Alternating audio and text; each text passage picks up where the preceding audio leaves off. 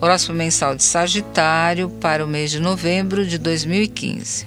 Fé, crenças, explorações espirituais e até viagens físicas ganham muito destaque na primeira semana.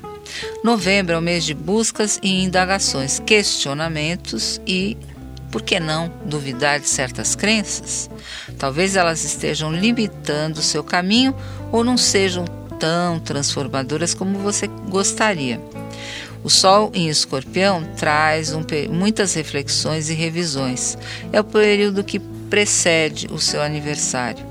E a Lua Minguante em Leão, que acontece no dia três, intensifica ainda mais esse processo. Mais vitalidade e disposição vem para você depois que o Sol chegar no seu signo, ou seja, depois do dia vinte e dois.